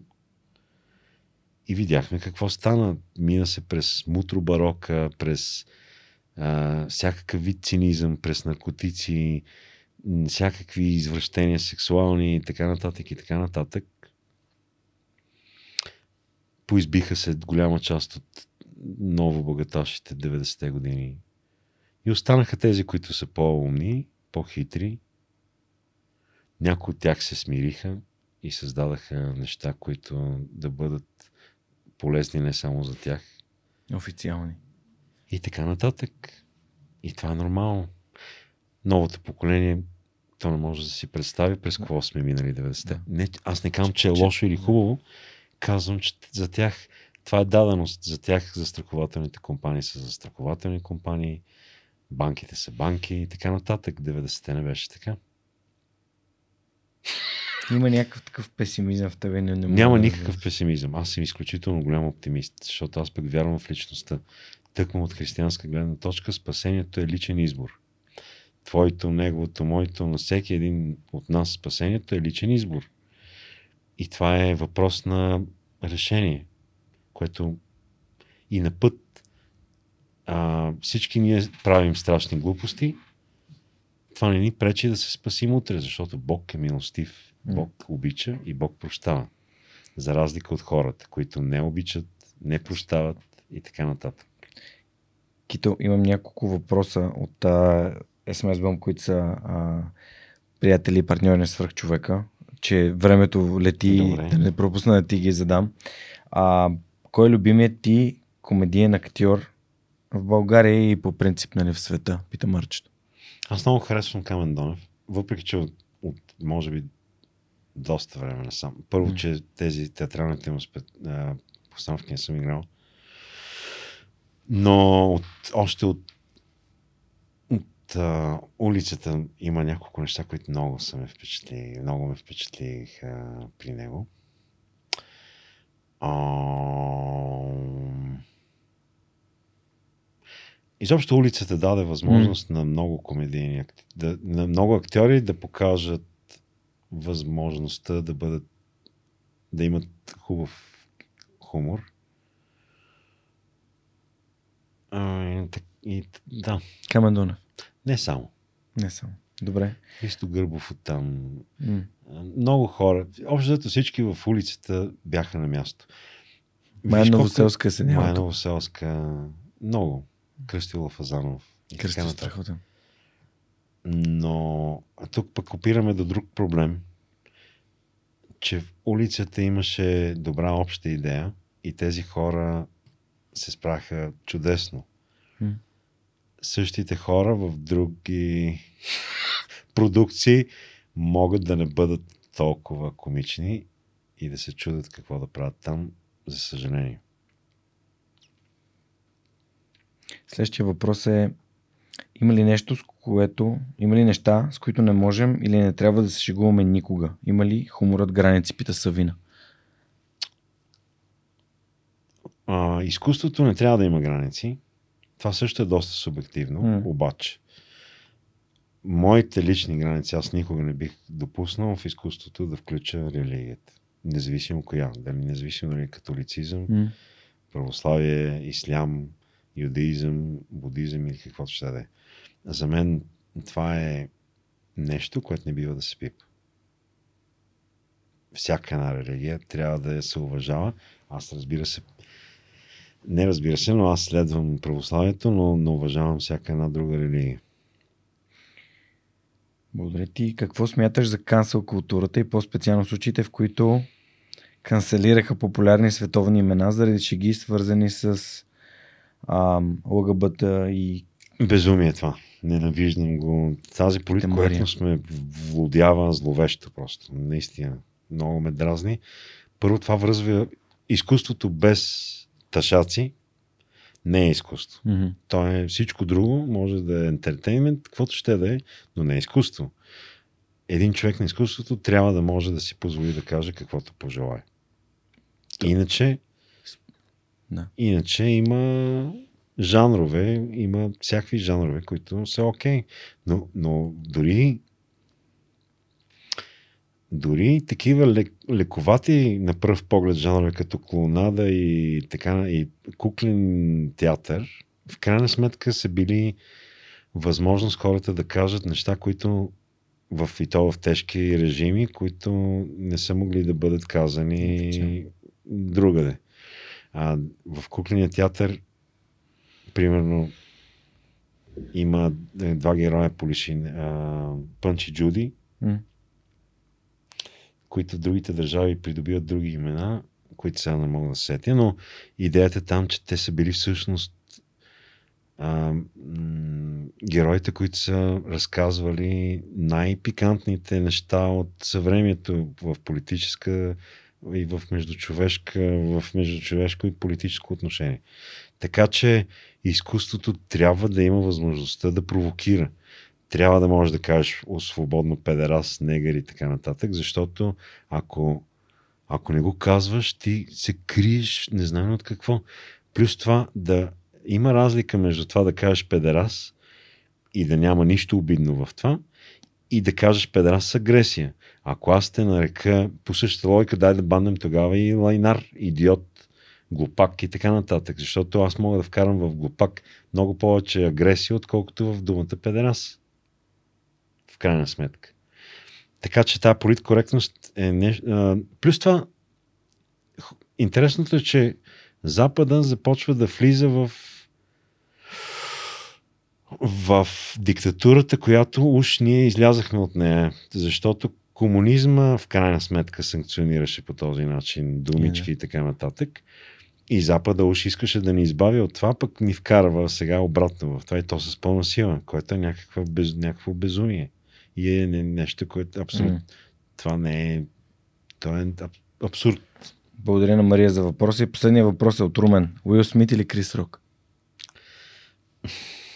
Крис Рок много повече ме кефи като като провокатор. А, пък Америка дава възможност за това и това е английската школа. да можеш да провокираш на всякакво ниво. Mm. Смело да можеш да провокираш. Естествено има минуси в тази школа, но мен ме кефи и трябва да съществува и не трябва да бъде санкционирана от Уил Смит. Уил Смит ме кефи по други причини. Той е изключително талантлив актьор, но това означава, че че може със сила да забрани някой да се подиграва с жена му. Това, за което си говорихме преди малко. Този шамар е агресия. Mm-hmm. Агресията не решава проблема. Между другото, по тази тема исках да кажа, че а, ако ние искаме да бъдем цивилизовани в идеята за цивилизованост от 60-те, 70-те, 80-те години, начините са чрез а, подаване на жалба в общината, чрез об, а, обществен диспут, а не, чрез, а не чрез това да унищожаваме това, което на нас не ни харесва, защото утре могат да ни харесват православните храмове, други ден могат да ни харесват магазините на Тойота. И изобщо в момента сме тръгнали по много рискован път, според мен. Тъкмо заради това, че всеки доказва колко е прав. Но цивилизационният модел през миналия век до към 90-те години беше в крайна сметка на този принцип. Ако ти не си доволен с нещо или нещо mm. изключително много те дразни, събираш хората в общината или в твоя квартал или в твоята държава и казваш, пичове, аз не харесвам това дайте да видим как да не се дразна. И ако пичовете казват, сори, ама ти си 20% от обществото, тогава се съобразяваш и не ходиш там да драскаш и да правиш каквото и да било. Супер. А, благодаря ти и благодаря нашите приятели от SMS Bump за въпросите.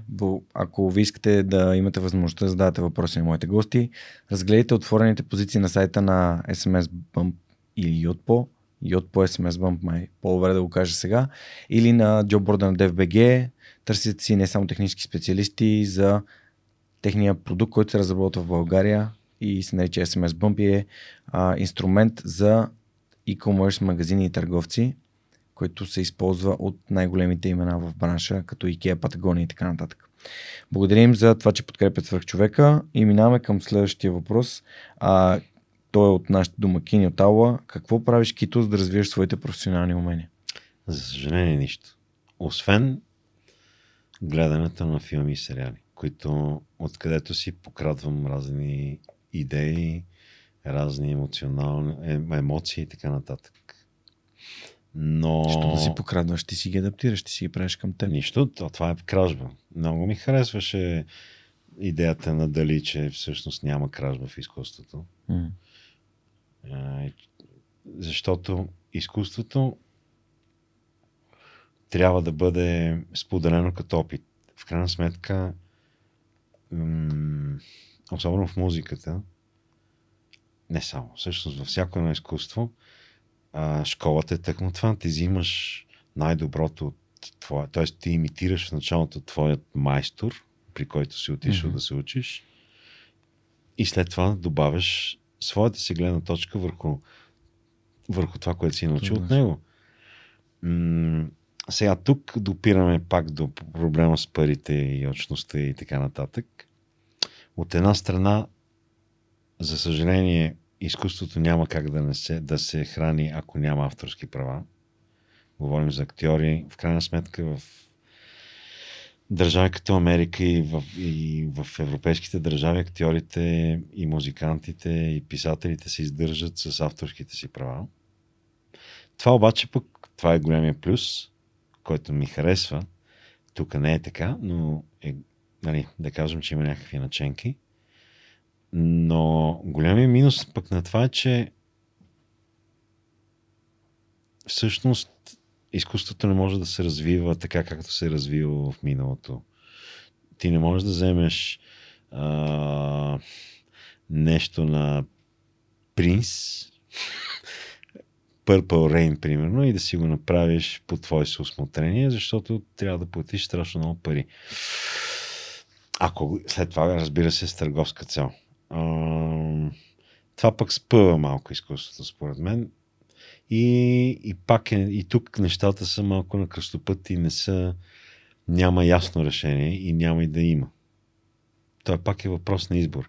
Дали да изберем чувството за това, че сме правилно възнаградени и съответно всеки път да, се, да внимаваме да не цитираме нещо погрешно, за да не стане гав и да не дължим огромни обещетения на някакви носители на права.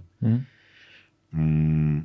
Или да приемем, че изкуството изцяло принадлежи на всички и всеки творец може да ползва каквото пожелава, стига да го цитира евентуално ам, от другите творци, както е в философията. Там може да цитираш когато поискаш, без да си му длъжник, с единственото условие, че трябва да, нали, трябва да пише, че си цитирал еди кой си. Супер. Ами, благодаря нашите приятели от ALA.BG, които а, са платформа за софтуерни обучения и ако ви искате да подобрите уменията си за работа с професионален софтуер и да спестите време и усилия, може да вземете 20 безплатни урока от софтуер по ваш избор от техния сайт, като се регистрирате. Здравейте, прекъсваме подкаста за кратко, за да можем аз и Георги Спасов, един от основателите на LimeChain, да разгледаме следващия въпрос, свързан с блокчейн технологията и да му отговорим. Благодаря ви за вниманието. Ада, здравей, радвам се, че отново сме заедно. Здрасти. Добре, продължаваме с страхотните въпроси, свързани с блокчейн. И първият, който сме получили е какви са разликите между различните блокчейни? Супер въпрос, Садаш. А, значи аз ще отговоря на този въпрос. Те са много. В смисъл множество различни фасети могат да се изследват около различните блокчейни. Аз ще изследвам три, които са ми общо взето така най-бързо се сещам за тях. Първият и най-основен, разбира се, това е нещо, за което си говорихме в, в нашия подкаст. Това е консенсус алгоритъма или начина по който различните компютри в тия мрежи всъщност стигат до извода, да, това е вярното и правилното състояние. Един по-известен такъв и всъщност най-известният такъв се нарича Proof of Work, доказателство за, за работа, или той е по-познат още с наименованието си копаене, чували сте за копачи, миньори и така нататък. На този алгоритъм а, се базира мрежата, мрежата Bitcoin, също мрежата Ethereum и така нататък, но има и други такива, като например а, Proof of Stake или доказателство, че а, си заложил нещо. Там пък се базират нещата не на копане, на смятане на сложна математическа задача, колкото се базират на това, че ти всъщност имаш достатъчно много да губиш. И когато имаш достатъчно много да губиш, всъщност това те кара всъщност да се държиш правилно и качествено, защото иначе ще го загубиш това, което имаш да, да губиш. Има още множество консенсус алгоритми, но основно нали, а, мрежите се базират а, и се различават на какъв консенсус алгоритъм използват. А, второ нещо, по което се различават всъщност е самия, самата организация на мрежата.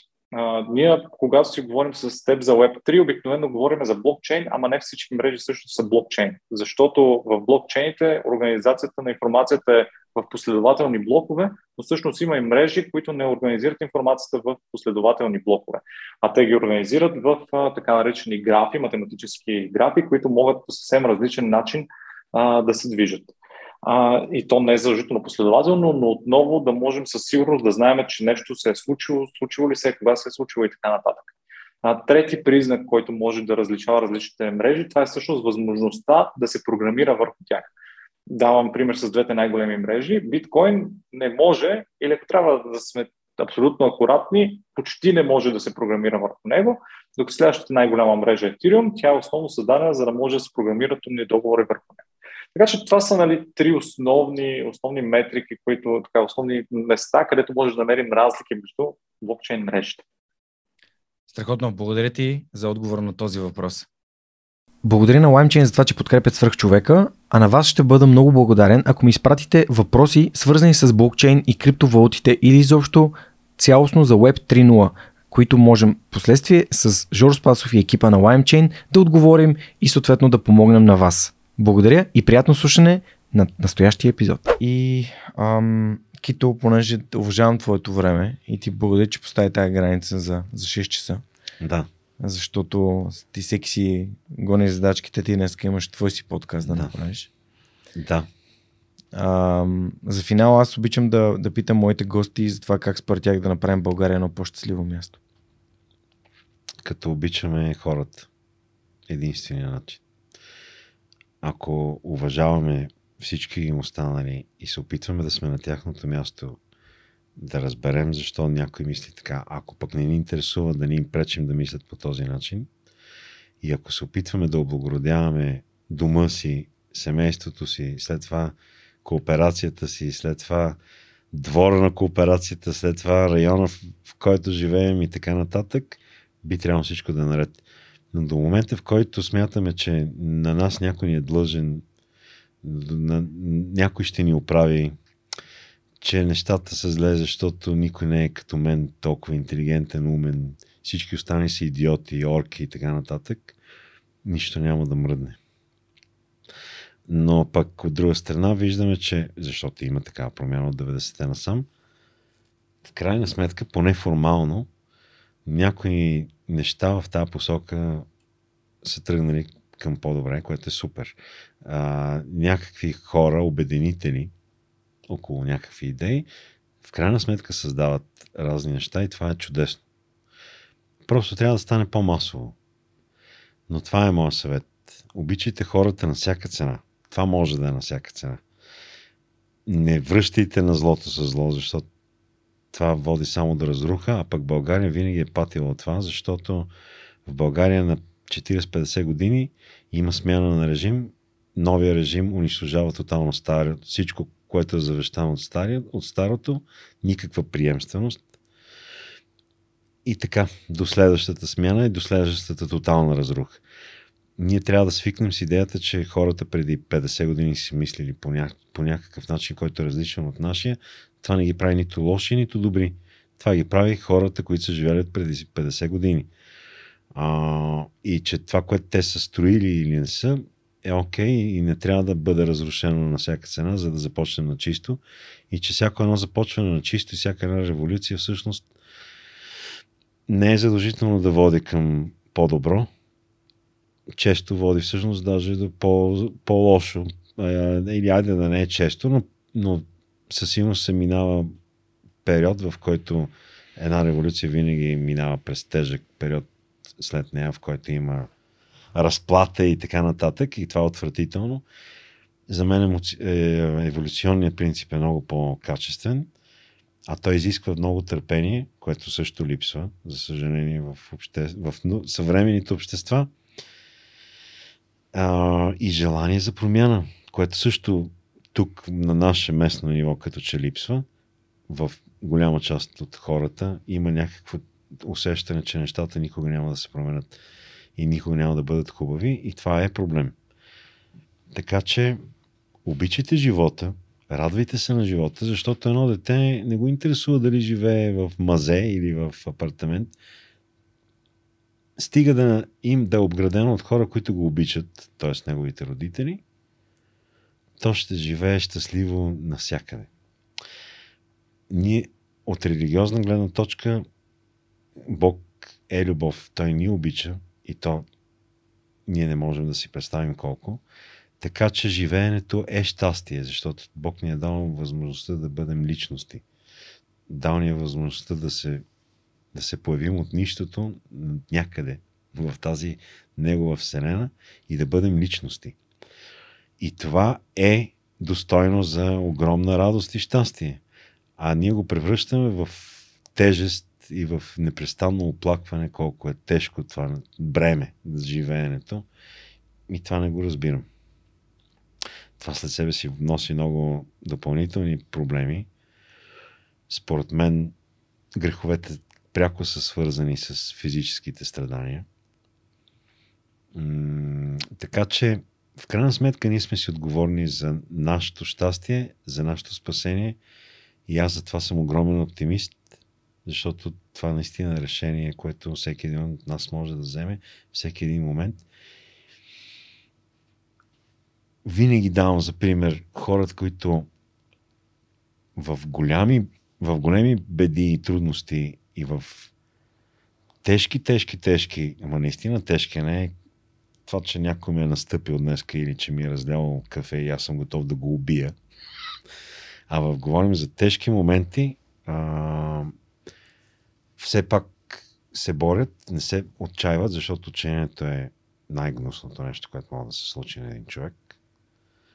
А, отчаянието е прекия път към ада. Убеден съм в това. Вярвам, че Юда се е прецакал дълбоко, защото се е отчаял. А, има една ам,